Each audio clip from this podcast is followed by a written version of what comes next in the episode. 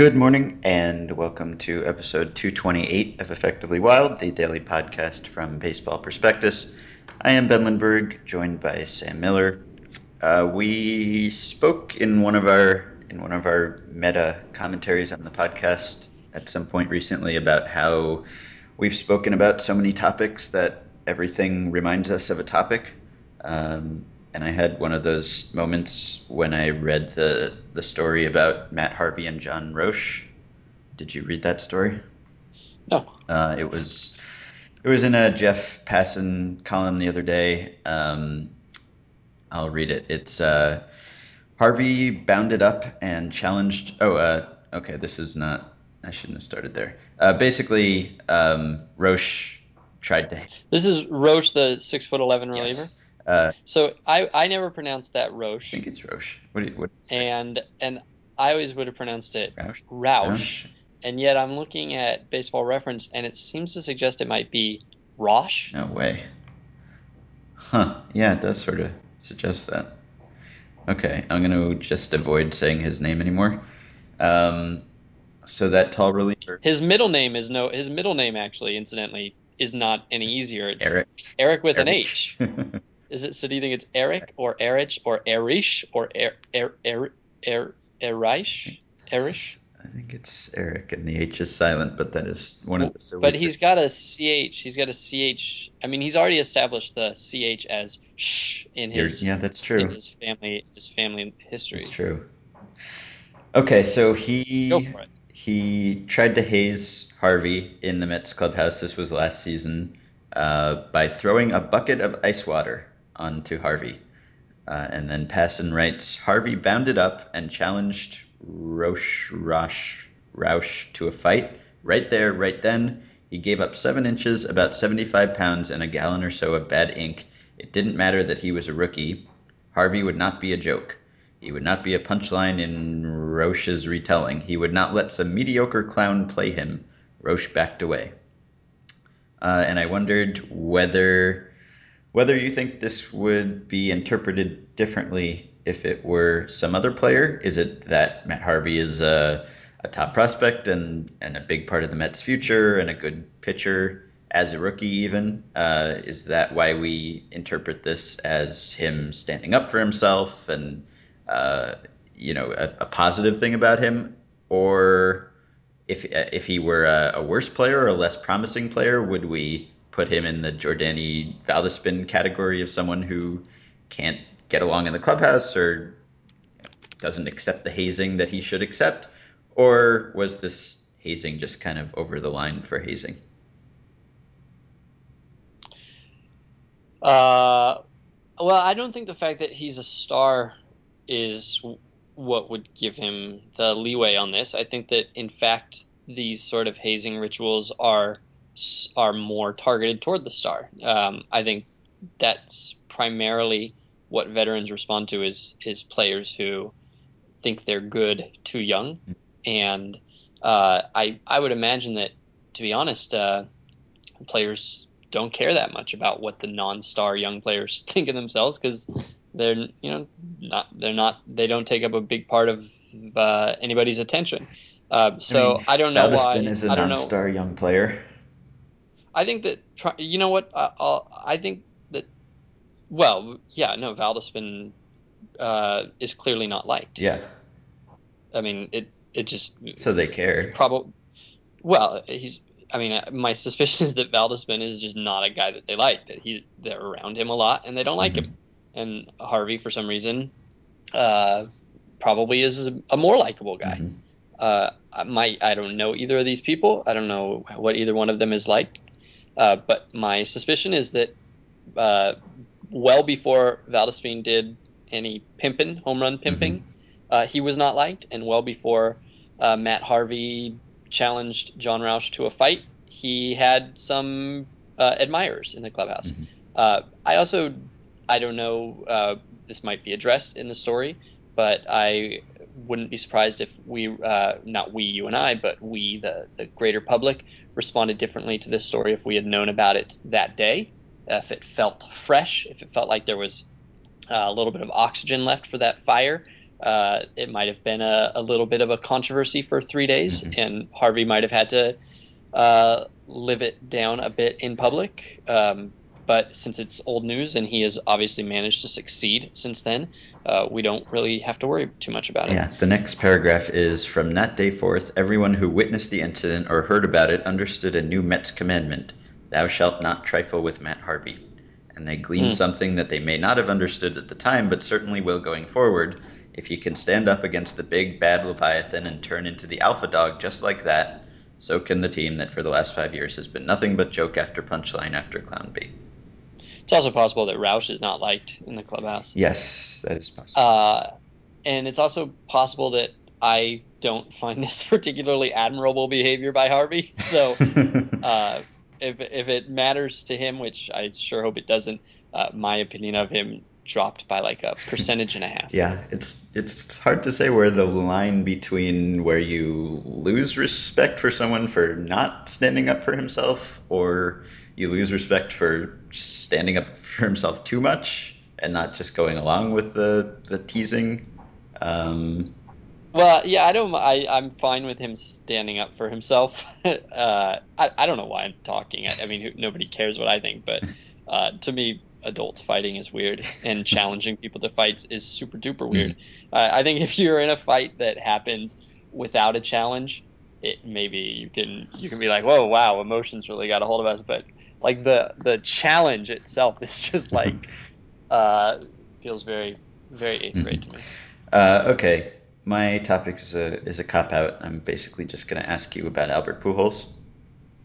Okay, and I'm going to talk about um, the current offensive environment, I guess. Okay.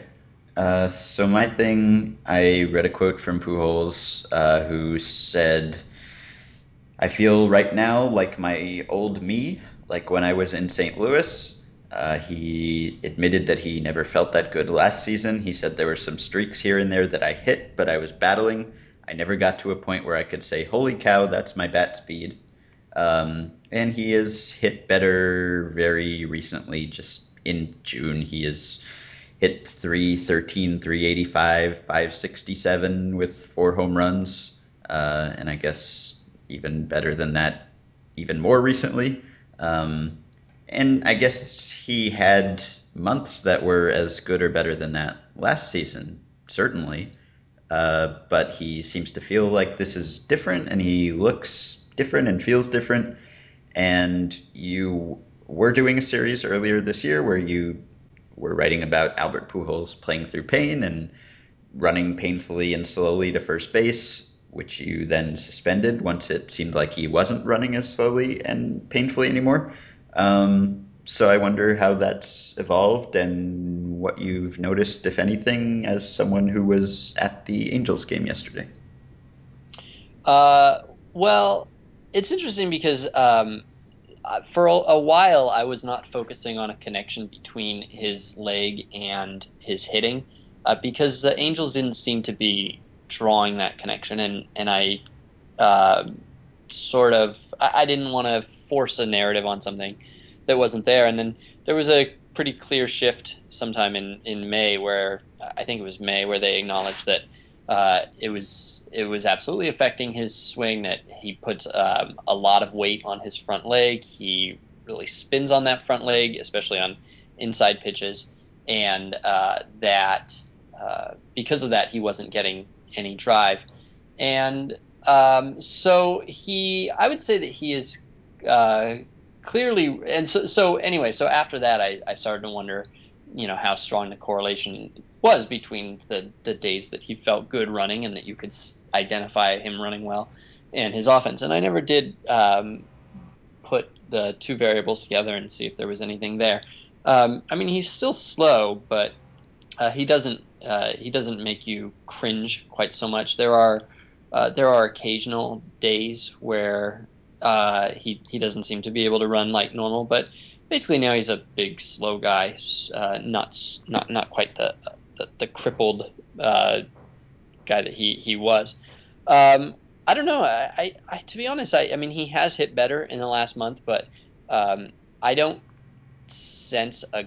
Uh, you know, I don't sense. I personally don't sense uh, uh, that he's a uh, an, a guy you can't get out. Mhm. Uh, he still seems, um, you know, he still seems to be uh, certainly less threatening than he was in his prime. Um, and uh, I think in particular, it seems to me that on uh, low pitches, he has a little bit of trouble getting down after them and hitting them with authority. Um, so I don't know if I if I had to guess, um, I would probably say that he is um, a top 20 hitter, certainly. Well, not maybe not certainly, but I would say he's a top 20 hitter and he might be a top 10 hitter. Uh, but I would take if you if you offered me a bet uh, that he that if you if you wanted to bet that he's going to be a top 10 hitter from this point forward the rest of the season, I think PECOTA would back you Mhm. and I think I would I would oppose you. I would I would take that bet. Hmm. Yeah, it's interesting because he had three months last season where he had a higher OPS than he does this month. Uh, June, July, and August, he hit better than he has this June. Um, but I guess it means something that he thinks this is different somehow. Uh, Well, it would mean maybe it might mean something if he thinks it's different. It m- probably means nothing if he says it's different. mhm. Yes, I right. I would I would guess that it's not that hard to find. I mean, there's quotes of Josh Hamilton talking about how he's coming out of it. Uh-huh. There's quotes from Josh Hamilton's teammates talking about how he's coming out of it, scattered throughout the last 6 Uh-huh. weeks. I mean, put two good swings together and people will talk about it. I mean, I've I can't tell you how many times I've heard Angels announcers talk about how he's coming out of it, how you can really see, Mhm. uh, you know, you should see his batting practice. Oh, he's hitting hard out. right. When you see, you know, he'll put he'll put a good swing on a ball, and oh well, when you see him doing that, you know he's out of it. I wish we could. And- and he's I wish we could track those just Well- league wide somehow.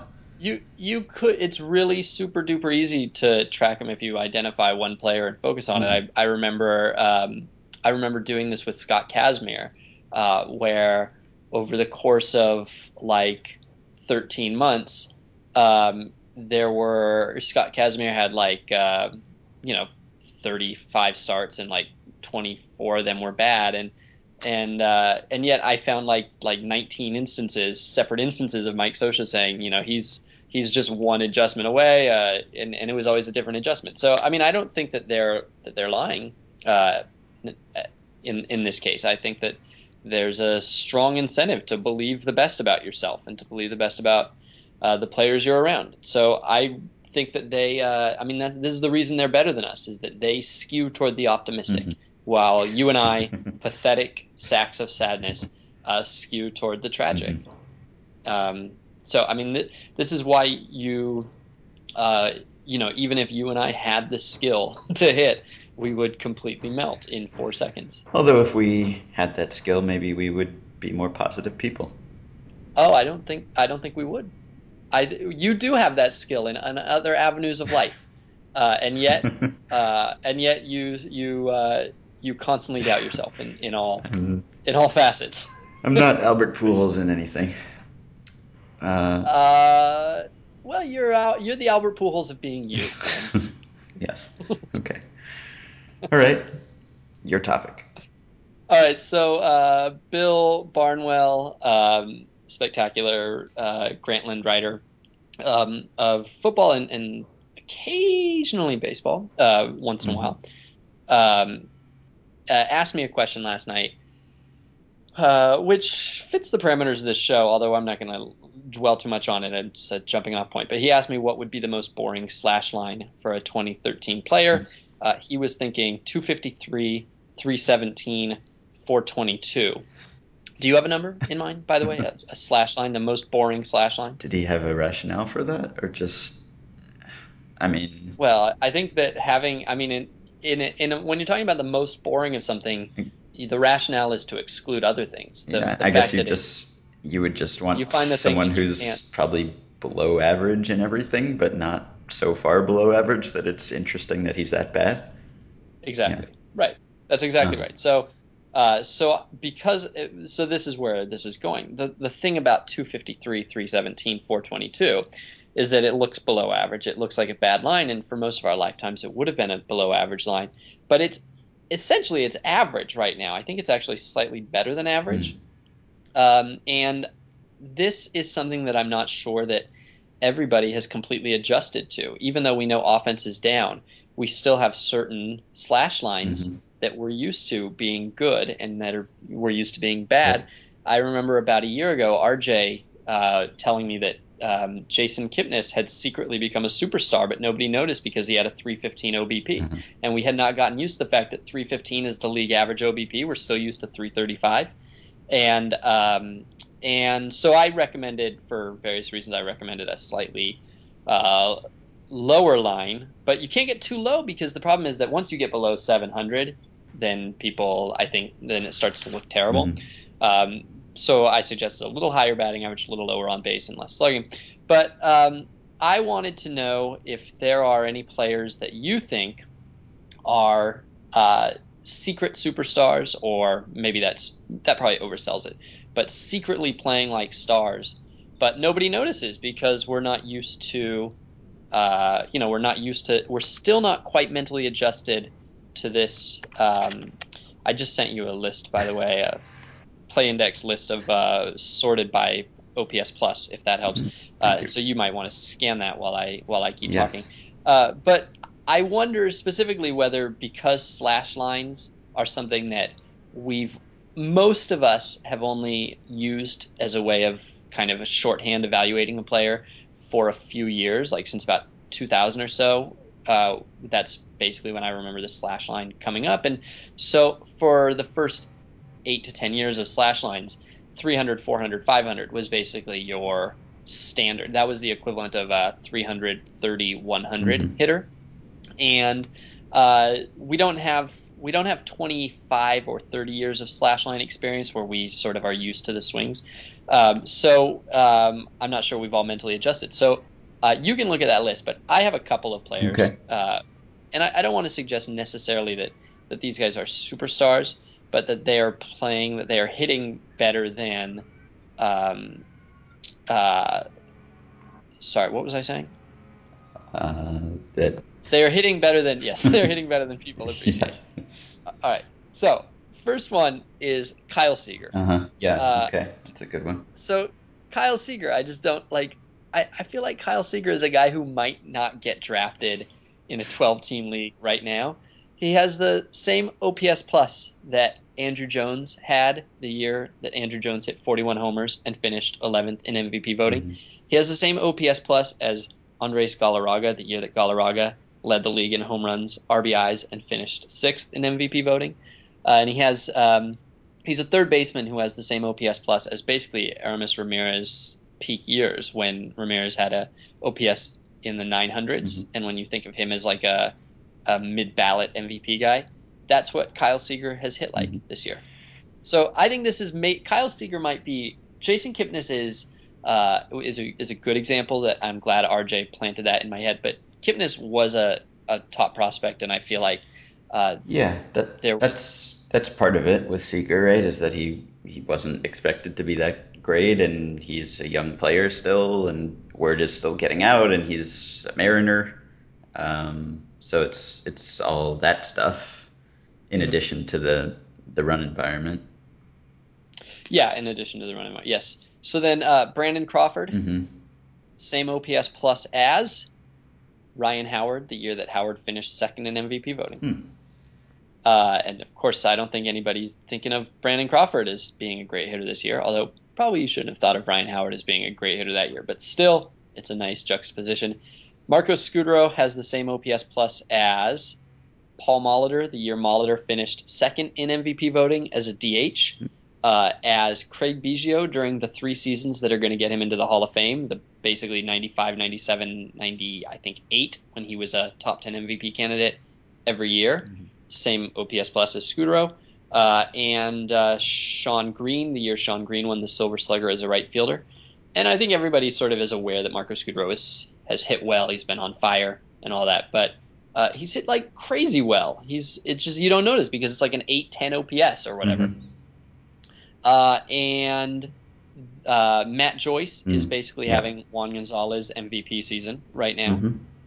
uh, Howie Kendrick is ha- has a better OPS plus than Justin Morneau's MVP season or runner-up season, and probably uh, and I, I might I might have used all the ones that you could possibly name. So sorry, but the I think the most the the, the probably the standout example in the genre is Everth Cabrera. Uh-huh. So Everth Cabrera has an OPS plus of 130.